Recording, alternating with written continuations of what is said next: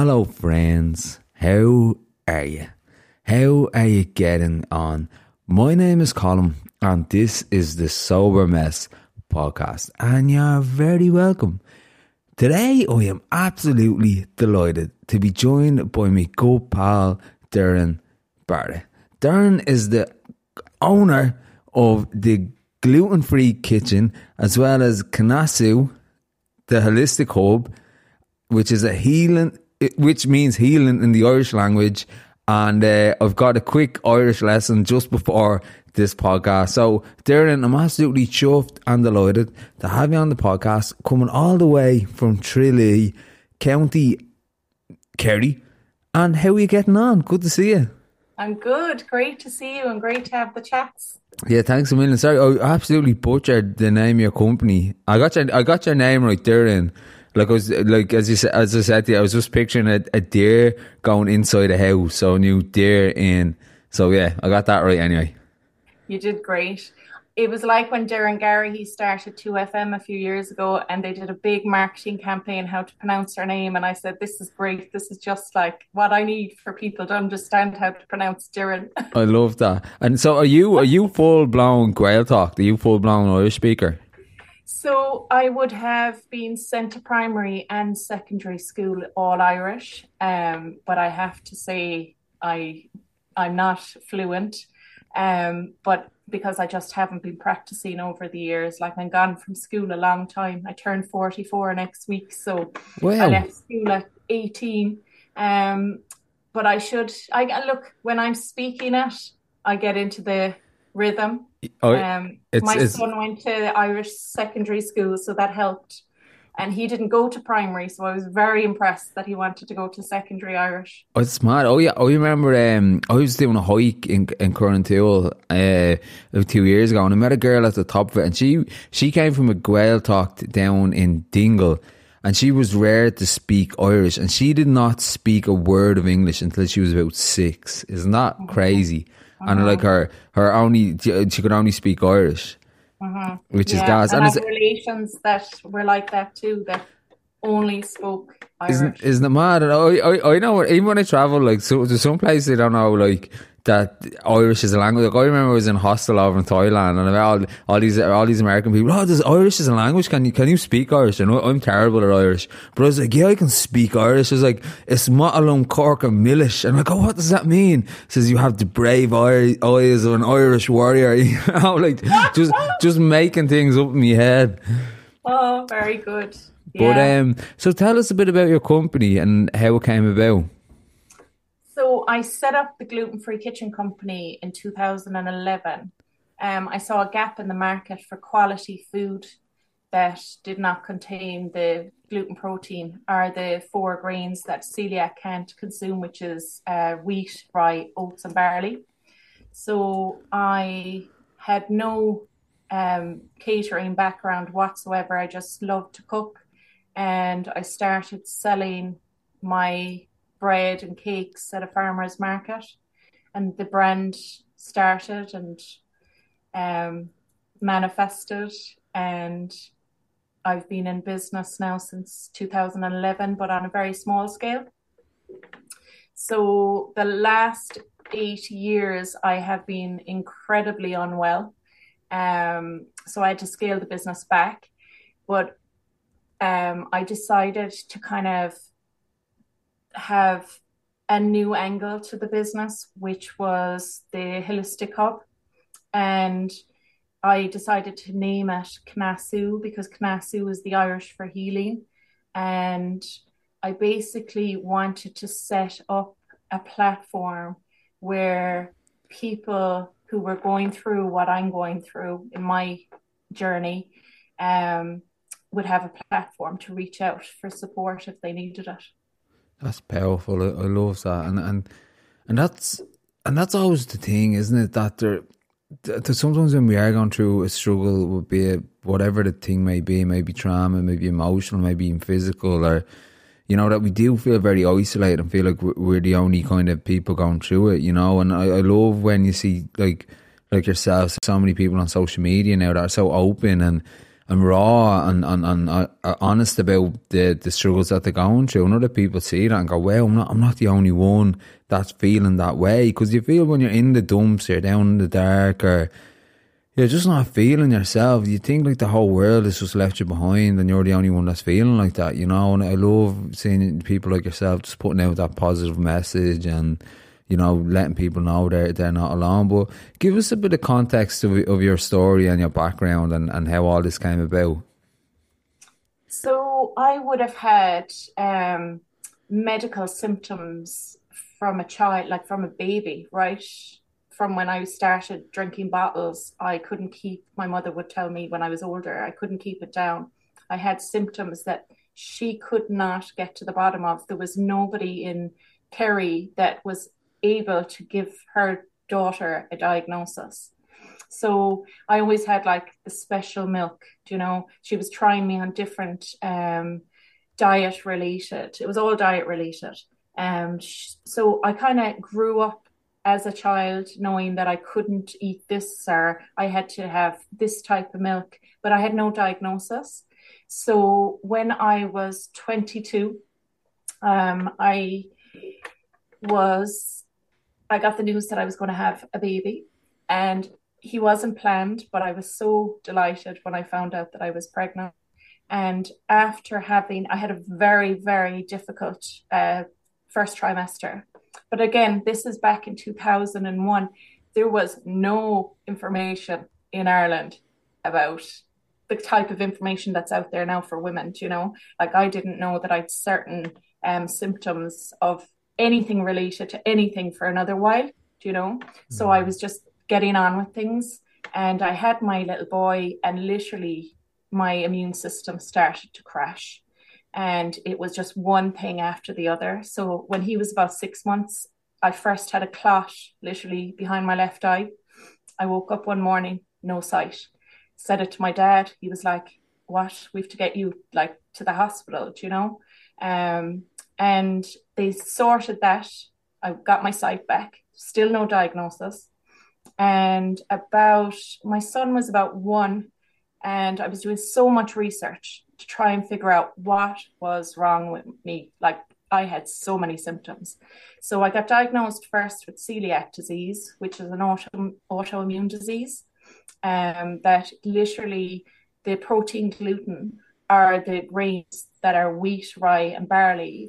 If you consume them, it triggers your immune system to attack itself. Yeah. So I cut all gluten out, but I didn't like the highly processed foods that were available. So I started cooking for myself, but I still wasn't feeling great, like after a year. So I did further investigations, and I got diagnosed with stage 4 endometriosis at the age of 26. And that is a gynecology disease. So it's very like a benign cancer, but it's not terminal, but can turn into terminal cancer if it's not monitored. So I basically was given the diagnosis and sent on my merry way. And then I just kind of, you know, fell into hospital appointments, and everything was going fine until it wasn't, basically. And in 2015, I was diagnosed with a tumour the size of a watermelon, and things kind of went up in the air after that. Oh my God. Yeah. It's a lot. Yeah, no, 100%. Like, it's like, yeah, you really do take your health for granted. You know what I mean? Mm-hmm. And like that, I can only imagine the difficulty of not knowing what's wrong, like, you know what I mean, chopping and changing what you're eating or what your lifestyle, or just trying to get a diagnosis and just trying to find out what's up, like, why am I feeling like this, or what is the issue? Is it something I'm eating? Is it something I'm doing? Is it something in my genetics? It's, you know, and we're just constantly trying to eliminate things to find out what the issue is, like. And for you today, like, what sort of things you do to kind of, you know, maintain your kind of peace of mind and your mental health to deal with them sort of things? So for a long time, like, and when I say a long time, it was only 2022 that the Irish government actually announced endometriosis as a as a disease that needed to be funded. But it came out in October 2022 that this is a worldwide problem. So it can take up to 9 years just to get a diagnosis alone because it's under-resourced worldwide.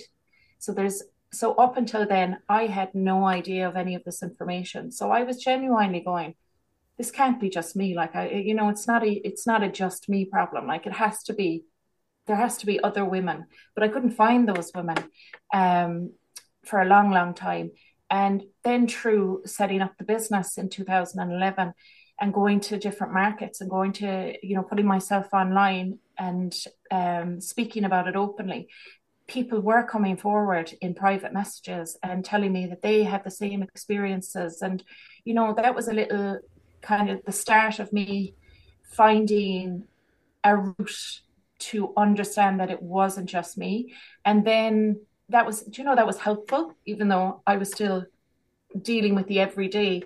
I then just kind of had to fall into, balancing well-being. Like I was a single mom. I did have co-parenting from his dad since he was one, but I had my own mortgage. I was at home doing all the parenting obligations and balancing an illness that I didn't have a lot of information about. So I kind of just, I got into well-being very early on. Like I taught myself how to do yoga out of a book in 2002. I go to yoga then when there was classes. I was very active up until I got diagnosed with the tumour in 2015. I used to do kick sanity classes twice a week. I was walking 5 times a week. I was very fit, and then I couldn't do it anymore. So that hit me. I was like, I can't go to my kick sanity where like I was used to going to that class to kick out the rage or kick out the whatever, So everything had to slow down. So meditation, walks on the beach, yoga, holistic rituals. I got really, really interested in holistic rituals. Like I was listening to one of your podcasts about the cacao. I got introduced to cacao about 3 years ago. I mean, that's incredible. Yeah. These different type of rituals.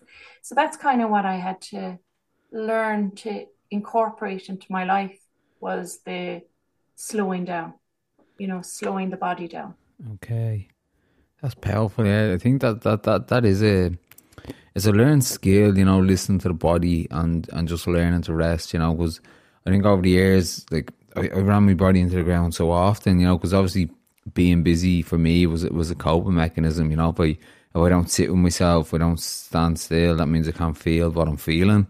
So I just found that movement and constantly be distracted and like fitting like a week's living into an hour would like distract me from sitting with myself and feeling pain and feeling my reality and, just not being comfortable in my own skin, and then slowly learning to rest and learning to sit with that discomfort. And it wasn't the only reason it was uncomfortable because it was so unfamiliar. I was so... not used to sitting down with myself or getting to know myself because I didn't like myself that much. I was always doing something. I was always on the go. And then just slowly sitting down and being like, all right, why do I struggle to rest? Why do I not like being in my own skin? And the more I kind of explored that and I came to like myself, the more comfortable I got with resting and sitting still and listening to the body and starting to like that. The yoga taught me to connect my mind with my body and my body with my mind, where there used to be this massive disconnect where my mind wanted to go, go, go all the time. It was just full of beans and my body was like needed to be in a nursing home because it was just worn out from constantly being on the go, and just learning to listen to my body and learning to listen to my mind, and through meditation as well, just learning to appreciate the stillness and the... the calmness that can come with just sitting still and being relaxed, Mm-hmm. And I learned, I did my Reiki 1 practitioner course in 2011. And like that, what you just said, learning to listen and to slow down. And I think as Irish people anyway, we weren't allowed to slow down. Like you had to be doing something or else you weren't successful. You had to be on the go. And I suppose when I got diagnosed with endometriosis, my body couldn't physically be on the go. It just couldn't. And I had to nearly switch off the outside noise and just listen to my body and say, well, no, this is how it's going to be. Do you know, like, this is what my body needs. And I got so intuitive. Like I've got it tattooed on my wrist. Like, my intuition told me, like, it's, you have to learn to hear and feel your body. Yeah, it's so true. And I found that even with my nutrition, I'm starting to eat so much better now. You know, I rarely eat, like, drink caffeine. I don't eat sugar anymore. I don't eat refined sugars.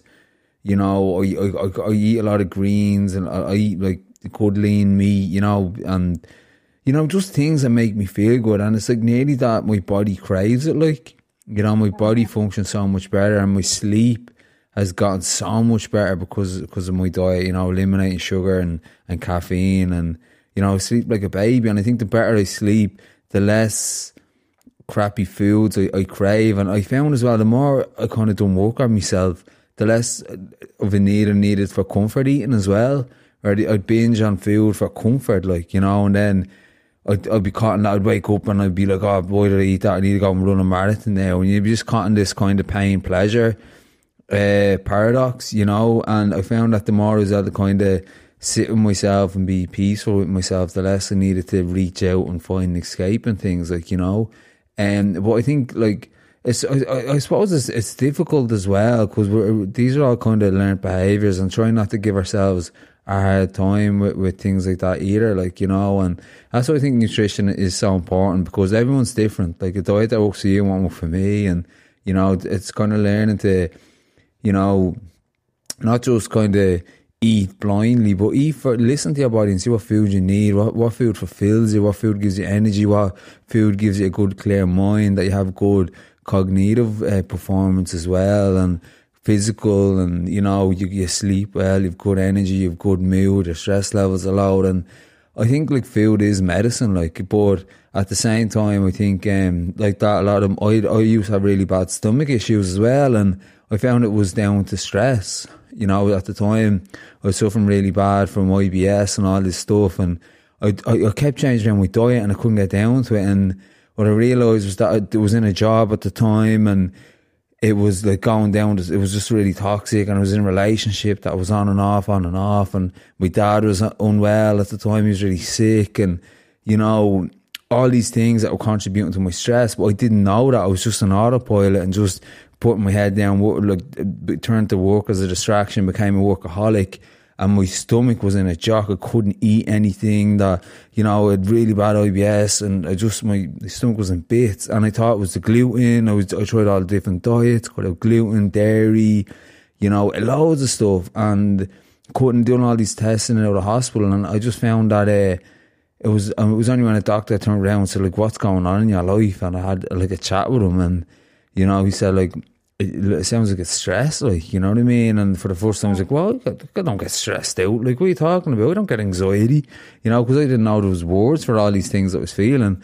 And it wasn't that I got anxiety. I got anxiety so often that I didn't know what it was like not to have anxiety. Like, my default autopilot was anxiety.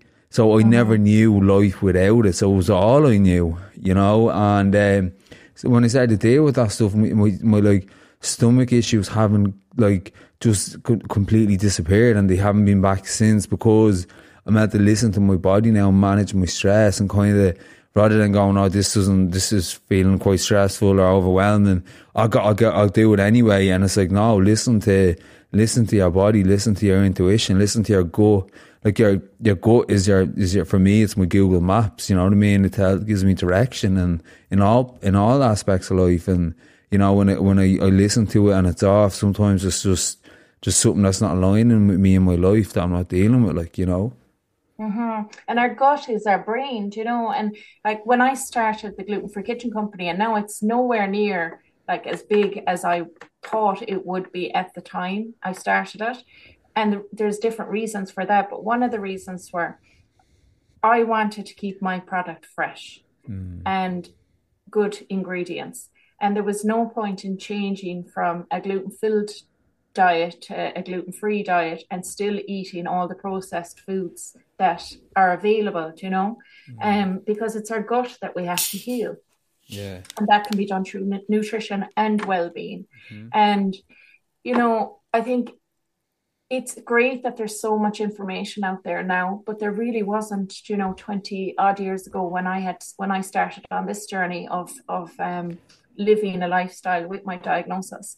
But there's so much more information out there now about the nutrition, but the well-being of the mind. And once you get your coping mechanisms for minding your mind, everything kind of starts to slot in, doesn't it? Yeah, I love that, yeah. No, 100%, like I think that is the thing. It's like if you hurt your knee or your elbow or whatever, and you went to the physio and he gave you some safeguarding kind of protocols to prevent, to first of all get it back to function in a normal manner, but also to prevent it in the future. And I think that's the same with our mental health, you know, that if we have stressed ourselves out to a point where, you know, we're like burning out or we're having panic attacks or we're just completely depressed, and using that as a way of saying, right, that's the red flag, that's the symptoms, what's the cause, you know, and we go and address the symptoms, we get back to functioning again, and we go, right, what was the cause and what can I do to prevent that happening again? Mm-hmm. Yeah, absolutely. And it's, you know, it's learning as well that, like you just said earlier, about having the word anxiety and knowing what that actually meant by putting a word to it. Like, we need to be able and comfortable to use the words that we're feeling. Like, if we're feeling miserable, we should be given that space by family and friends to say, yeah, I'm miserable today, but it doesn't mean I'm a miserable person to be around. It's just I'm giving a word for how I'm feeling today. I'm not asking you to fix it. I'm not asking for advice, but I'm holding space today for myself. And today I'm feeling miserable, so I'm going to wrap myself up and whatever. Or today I'm feeling amazing. You know, it's allowing space to give a word to our emotions. Yeah. And it's something that we weren't given that, I suppose, space for a long, long time. I do feel since the pandemic that more and more people are you know, meditating. They're going out into nature. They're using words. There's so many more holistic hubs out there, which is brilliant because it's growing a tribe. And this isn't something new. This is like back generations, even in Ireland, like back to pagan times, is where the rituals and the healing, you know, was happening on a regular basis. Yeah, it's amazing, isn't it? Like, I don't know, like you go to any indigenous tribes, they always have like a healer or a spiritual being that you can connect with for wisdom, like, you know, or a shaman or whatever. And I think it's in more modern times, we don't really have that. I suppose we had it as a, like with a priest, but I think so many young people have just gone away from, you know, organized religion now, and I think that's what, like, for me, I wouldn't be connected with any religion per se. I'd be quite spiritual. I would have a really strong connection with a higher power. And I think that's a really big part of my recovery and me maintaining my peace of mind and my well-being is faith, you know. And I dip into all different types of religions. You know, I'm a seeker. I seek that connection in everything, in all beliefs and philosophies, you know. But for me, I just find faith is a massive part of my recovery and a big cause of my peace of mind. And, you know, so I always try and keep that at the forefront of my life, you know. But, like, you were talking about the, you know, the pandemic and people opening up and talking. And particularly at the moment, there seems to be, you know, a lot of people kind of struggle with their mental health this time of year, particularly with men. You know, what advice would you give to any men that were kind of struggling to open up and talk about their mental health?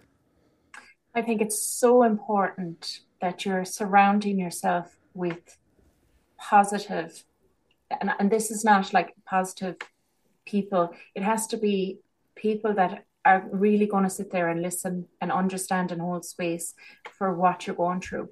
and having someone that you can trust. And even if that's the GP, do you know, if you feel like it's not your buddies, that there's one person you can reach out to and say, do you know what, I'm feeling this way, and how do I, you know, what should I be doing to not feel this way?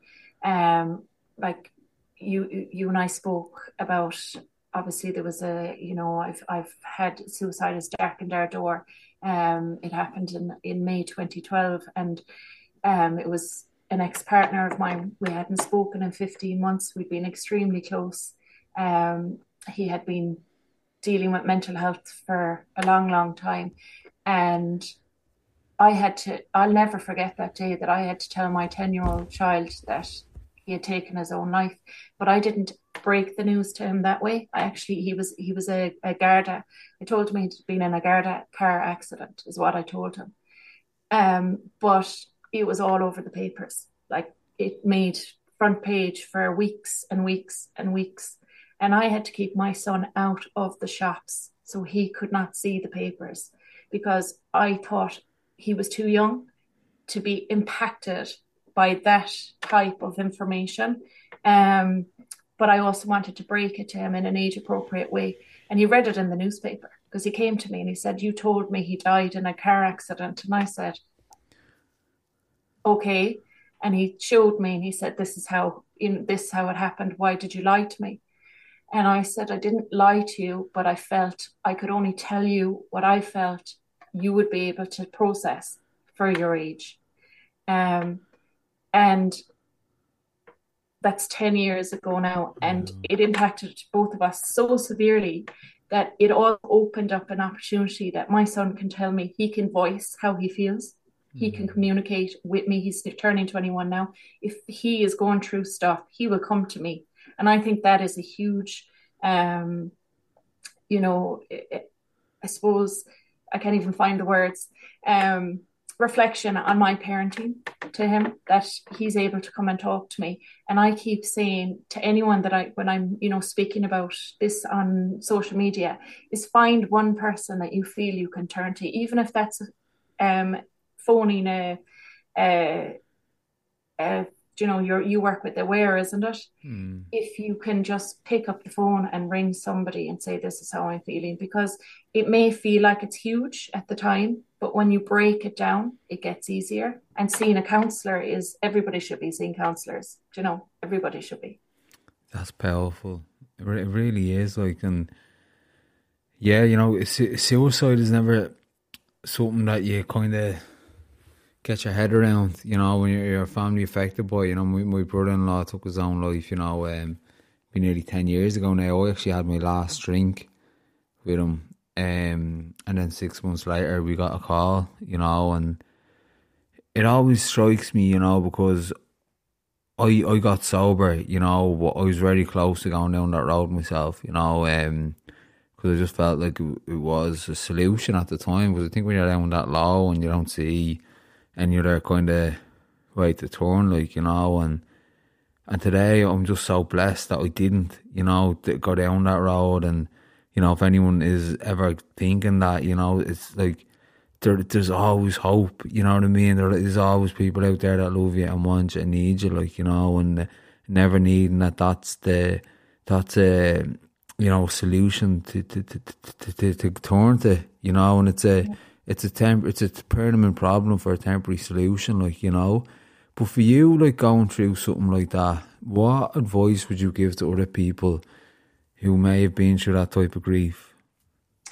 Like, I had just leased out the cafe unit in the March to start my business, and May this happened, and I threw myself into work. And for anyone thinking of doing that, it's, you know, you're not ending your life thinking that you're doing that for other people. Do you know that your pain is going to not burden people anymore? Because what happens is you leave such an empty hole in people's lives, and the impact it has is, you know, grief. And I saw there was a lovely poem about it the other day, and I put it up on the social media platform that I run. And basically, you learn to live with your grief. It never goes away. There isn't a day that goes by that the person isn't thought of. And if you're thinking that's the way that you're thinking at the moment, that you want to end your life, like, it really is not. It's something that can be helped. And there are so many people out there that love you, and they really do love you. And maybe you're just surrounding yourself in the wrong environment for now. But I do think that a counsellor, like going to talk to a counsellor is a safe space. They're not there to judge you. And even one session could be the session that, you know, that saves you. And is there like supports out there for families affected by suicide?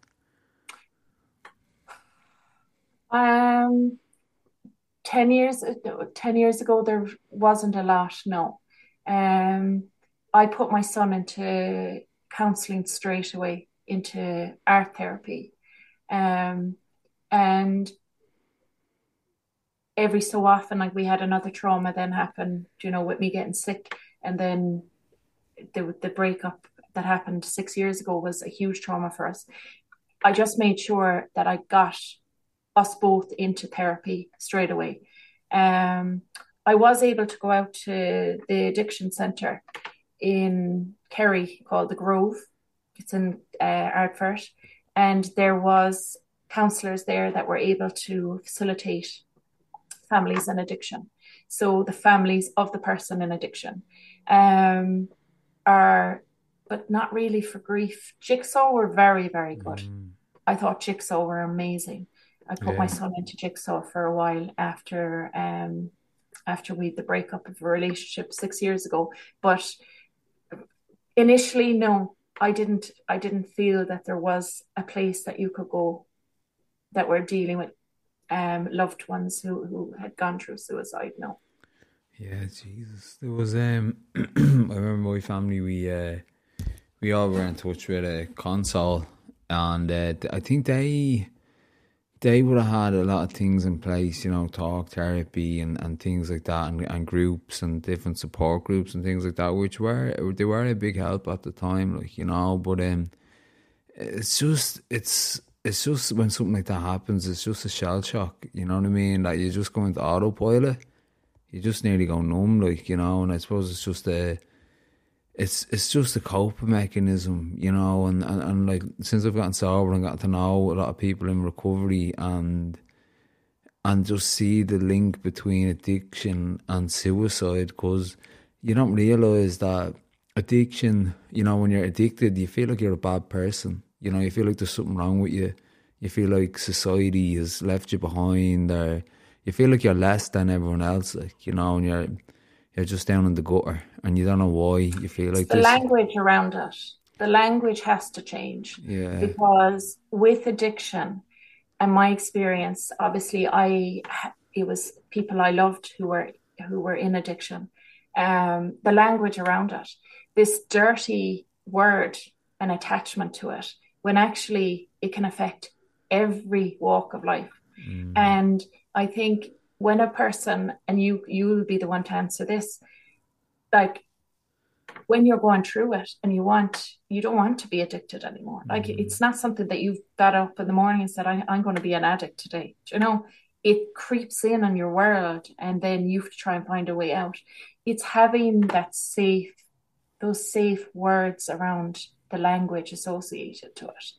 Do you know? Yeah, so true. And yeah, that's the thing. You feel like, you know, when you feel like if you're getting out of everyone's way, you're doing them a favour. And what I didn't realise, I wasn't a bad person trying to get good. I was just an ill person trying to get well, you know. Mm-hmm. And I even, when we do the homeless runs in the city centre, you know, and it's just to be able to kind of see people down on their luck and be able to kind of look them in the eye and have a chat with them and ask them their name or ask them what their opinion is. And you see that light just coming back into their eyes, and just to see their face lighting up because someone's actually having a chat with them and making them feel like a human.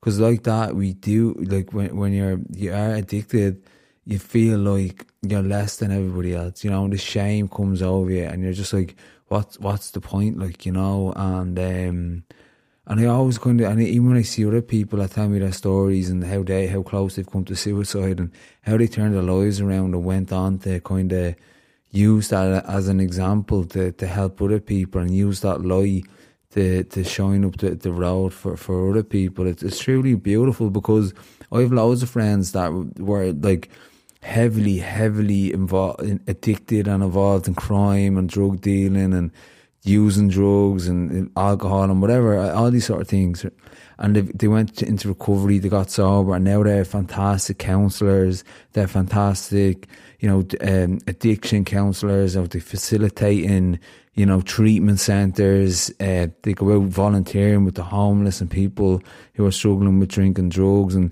they're just amazing people that just have used their experience but also their academia to give back and help people. And it's like they've walked the road and they understand the life experience, but also they understand it from an intellectual perspective from going to college and whatever. But I always found that, I remember going to see a therapist before, and one of the greatest therapists I ever seen, and he was also in recovery, and I didn't know this until the third or fourth session that he told me he was.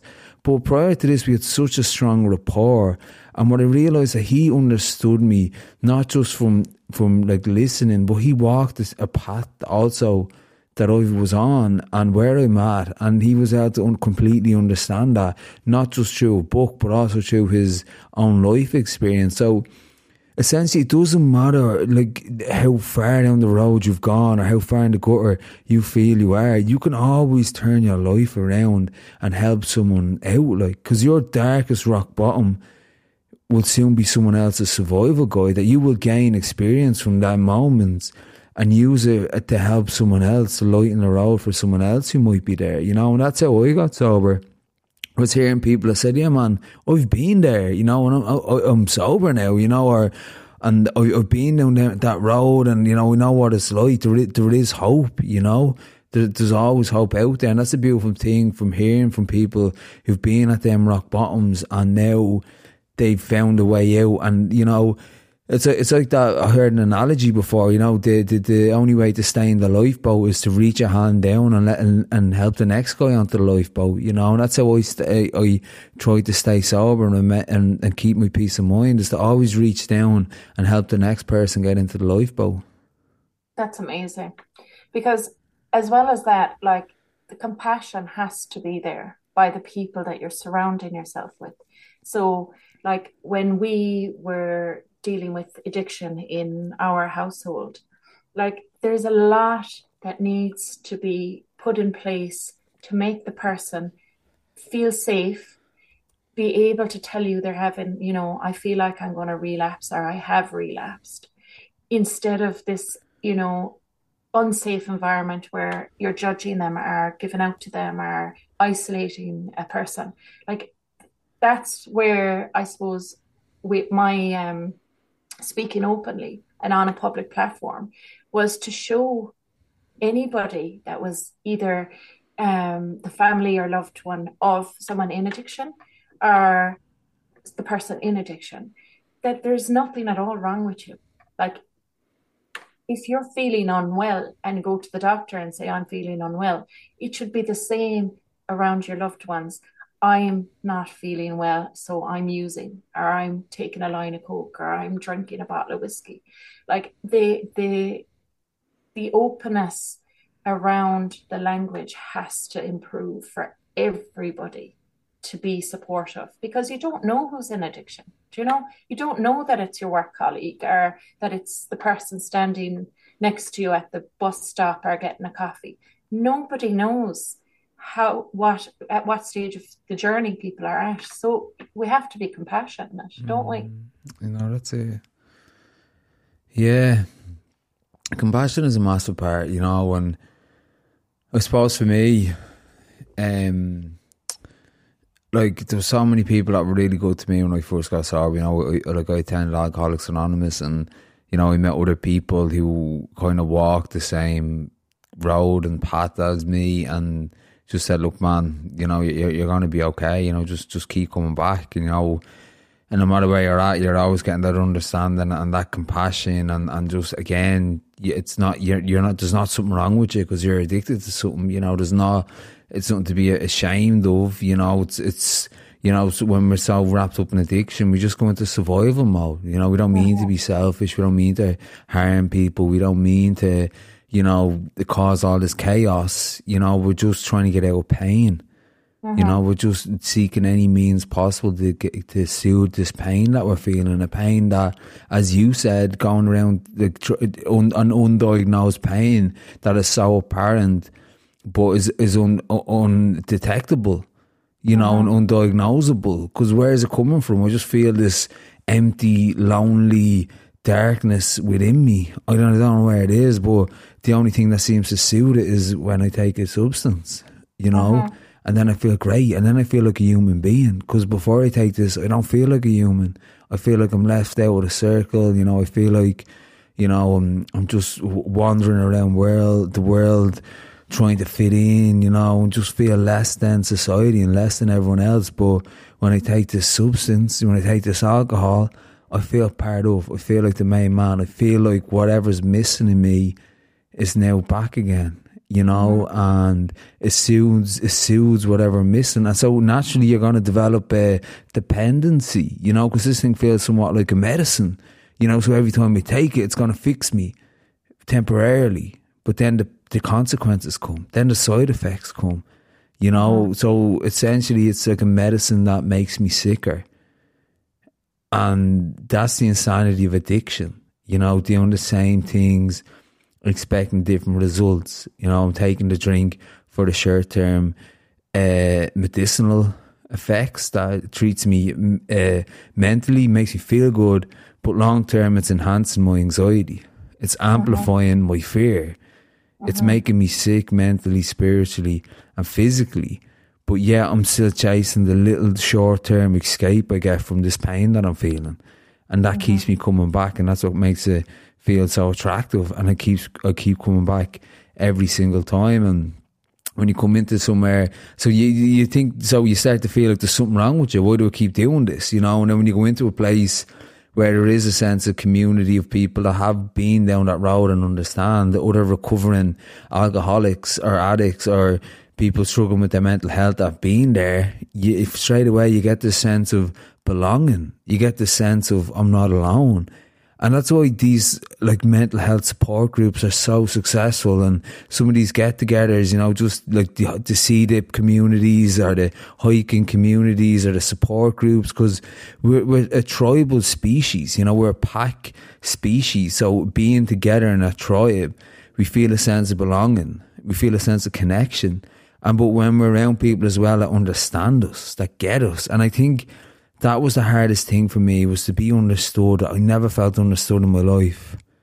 And that people that don't understand you from the dialect that you try and tell them, or the vocabulary that you're using, but they understand that I've been in that pain also. I know what it's like. I've been in that pain, you know, and straight away you're just like, yeah, this person gets me, like. And when you see the pain, like the pain doesn't have to be, like, it doesn't have to be verbalized, because it's like the saying, you know, if somebody's showing you how they are, believe them. It doesn't have to be words that are used, like, it's behavior. And you learn very quickly about someone's pain through their behavior, or through someone's happiness through their behavior. Yeah. Do you know? Yeah, it's so true, isn't it? Yeah, it's deep and powerful. Sorry? Very deep and powerful. Yeah, true. Very, very deep conversation. Yeah, it's funny actually. I was up at the doctor's there the other day. I get me bloods done every 6 months. Not because, like, just because that's part of me being sober now. And my sponsor always says that to me. It's like adhering to your responsibilities. Living a sober life doesn't mean living abstinence from alcohol or substances or whatever. It just means being more responsible, taking care of yourself, taking care of others, you know, being reliable and being useful. And part of that for me is like, right, I'll start looking after my health. I've never been to the doctor in about 3 years, and then last year I was actually on a podcast and was talking about getting their bloods done every couple of months, and especially when you do a lot of sports. So I went up, I get my bloods done every 6 months anyway, so I went to the doctor today and they had this book that I actually read, a real spiritual book, and they were just chatting away and the bloods came back fine, everything's great, grand, all is good. And we sit there and end up having this, I said, oh, you're reading that book and blah, blah, blah, and it's Untethered Soul, Michael Singer. I don't know if you've read it. But it's a brilliant book, and we just ended up having this really deep chat about philosophy and spirituality and things like that. And it's just great. And I love deep chats. Like, I'd sit there because I've talked so much nonsense in my life, just trying to fit in and be liked and accepted and pushed down the deep mind that I had, you know, since I was a kid. I remember being in like school and looking out the window and wondering like the trees of consciousness and what's behind the stars, and, you know, just really deep thoughts, and always suppressing it because I felt like I was a weirdo for thinking stuff like this, because none of the other kids done it, or none of the other lads. The other lads are in the pub talking about their match or whatever, and like, I love football myself, but I always like had so many questions that I couldn't find the answers to, like, you know what I mean, like, why are we here, why are we just floating in space, you know, what are the stars made of, like, you know, and all this just deepness. And I love when I get other souls that just understand that deep sense of meaning, just other philosophers or prophets or people that you can just have really profound conversations with, that just kind of stimulate your soul, light your soul on fire, like, you know. Yeah, I think my junior infants teacher said that to my mother, that I was living on the clouds, and she was right. Love it. You know, I started writing publicly a long time ago, and I did face that from people who knew me. They said, have you lost your mind? Like, what are you doing putting all that up on for the whole world to see? And I was like, but sure, that's what social media is there for. It's to use the platform to grow communities. Do you know, I mean, I don't want to sit in a room full of people and talk about other people. I want to talk about, where did you come from? Like, what's your past life? Do you know? Yeah. You know, were you burned at the stake because you were a witch? That's what I want to talk about. Yeah, I love that. Yeah, no, 100%. That's what you find. You find other people. Like, I always think I was really unique in how I thought and how I felt. And I don't know, as I went on in my journey, I just started to meet other people that just had the same thinking mind as I did, you know, thinking those deep thoughts and deep philosophies and just thinking outside the box, like, you know, and yeah, you just find that you think of you've this terminal uniqueness, and the more kind you go on in life, and the more you open up about what you're thinking and what, you know, what your big questions are about life, you know, the more people are kind of, yeah, I think like that too, I get that too, and you just end up having this really deep, meaningful conversation. Mm-hmm. Yeah, and it's also being okay with that, like, you know, if someone thinks you're a weirdo, fine, you know, that's fine.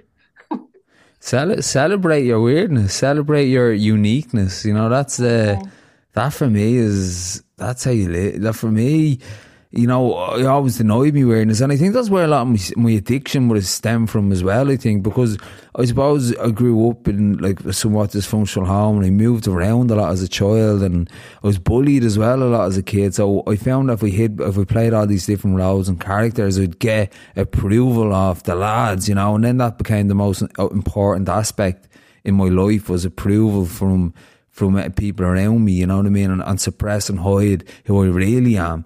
So you're denying your actual being, you're denying your authentic self at the expense of who you really are, you know, just to get someone's approval or whatever, you know what I mean, and that madness, and growing up and still doing that as an adult, still kind of wearing the masks. I miss that happy-go-lucky or the tough lad, you know, I won't approach him because he looks scary or he's throwing shapes, or, you know, or with the funny lad, he's too nice not to like, or, you know, all these masks that we wear just to be liked and accepted by the people around us, and then just denying who we really are. And we feel, as we suppress who we really are, slowly we start to feel that ookiness in our stomachs, just saying, I'm not being real here, why am we doing this, like, you know, just starting to feel this awful feeling, and we start to, and then I've used alcohol to suppress that and enhance the character I was trying to play. It was You know, I was the most popular lad in the pub. It was full of banter, full of jokes, full of crack. But when I went home, it was hollow. I was just a ghost. I wasn't present, you know. I didn't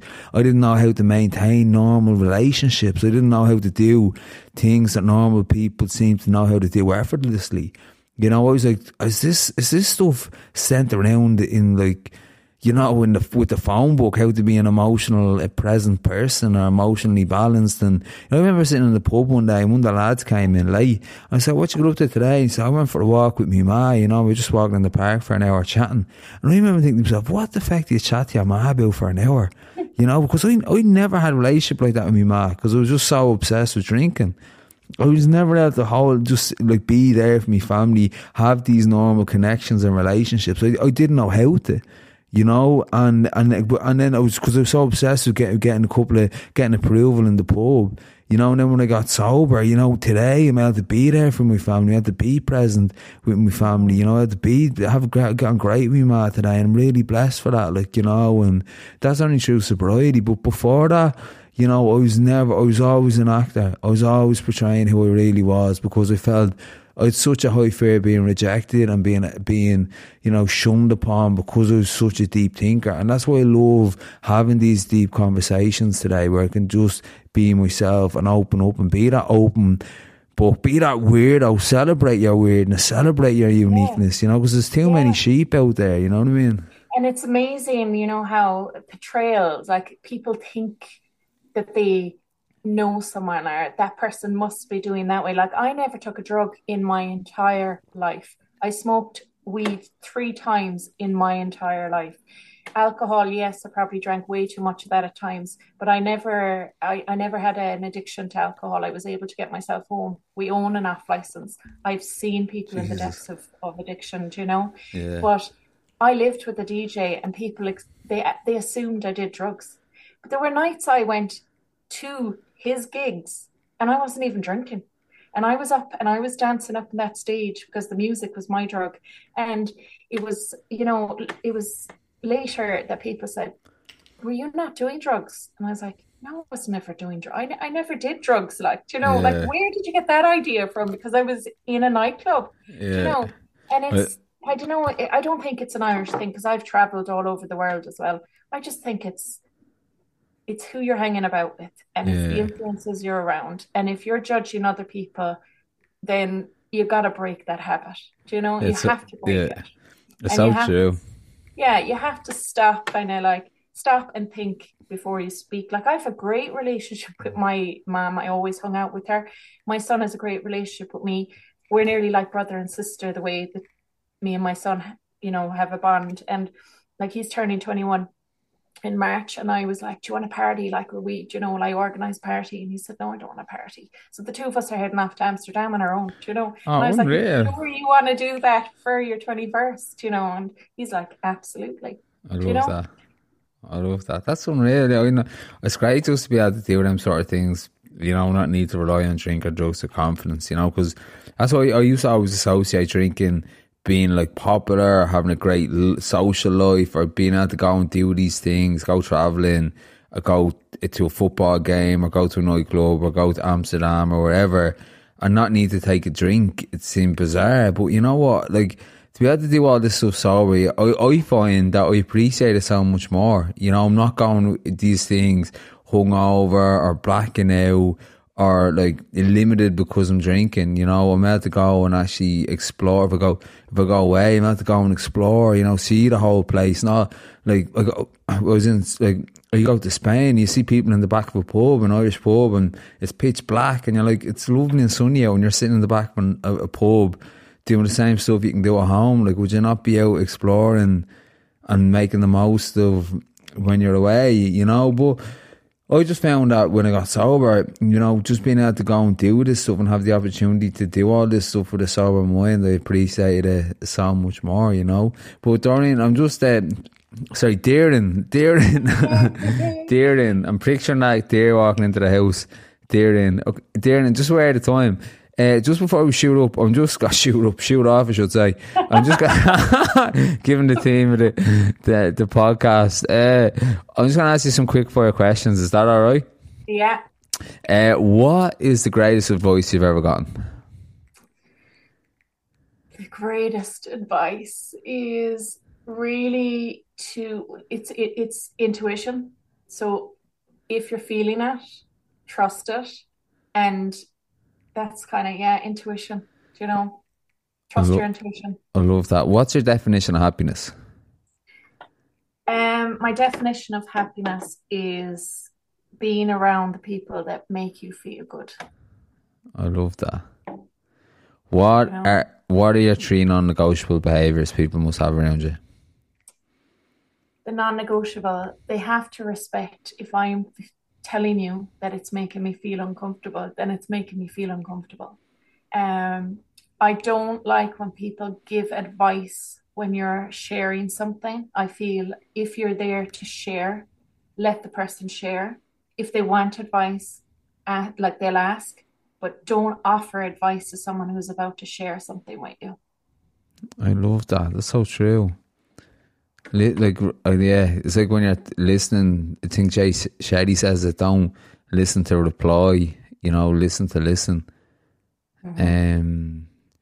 That's beautiful. What legacy would you like to leave behind? Oh, that's a deep one. I suppose I want to make sure that if I can help one person, you know, just one person, then I've succeeded in passing it forward or paying it forward. I love that. What advice would you give to yourself just starting off, teenage self? If I was to start off all over again, I would have trusted that I didn't have to be liked and appreciated to be validated. That's good.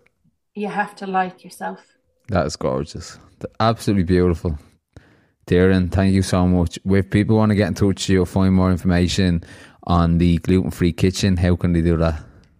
The Gluten Free Kitchen Company on Facebook or Instagram.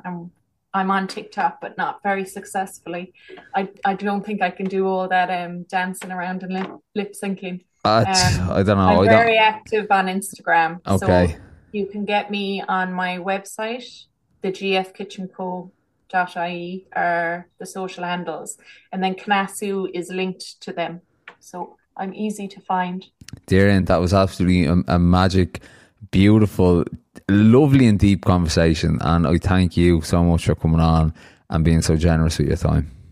Thank you so much. Catch you soon. Bye.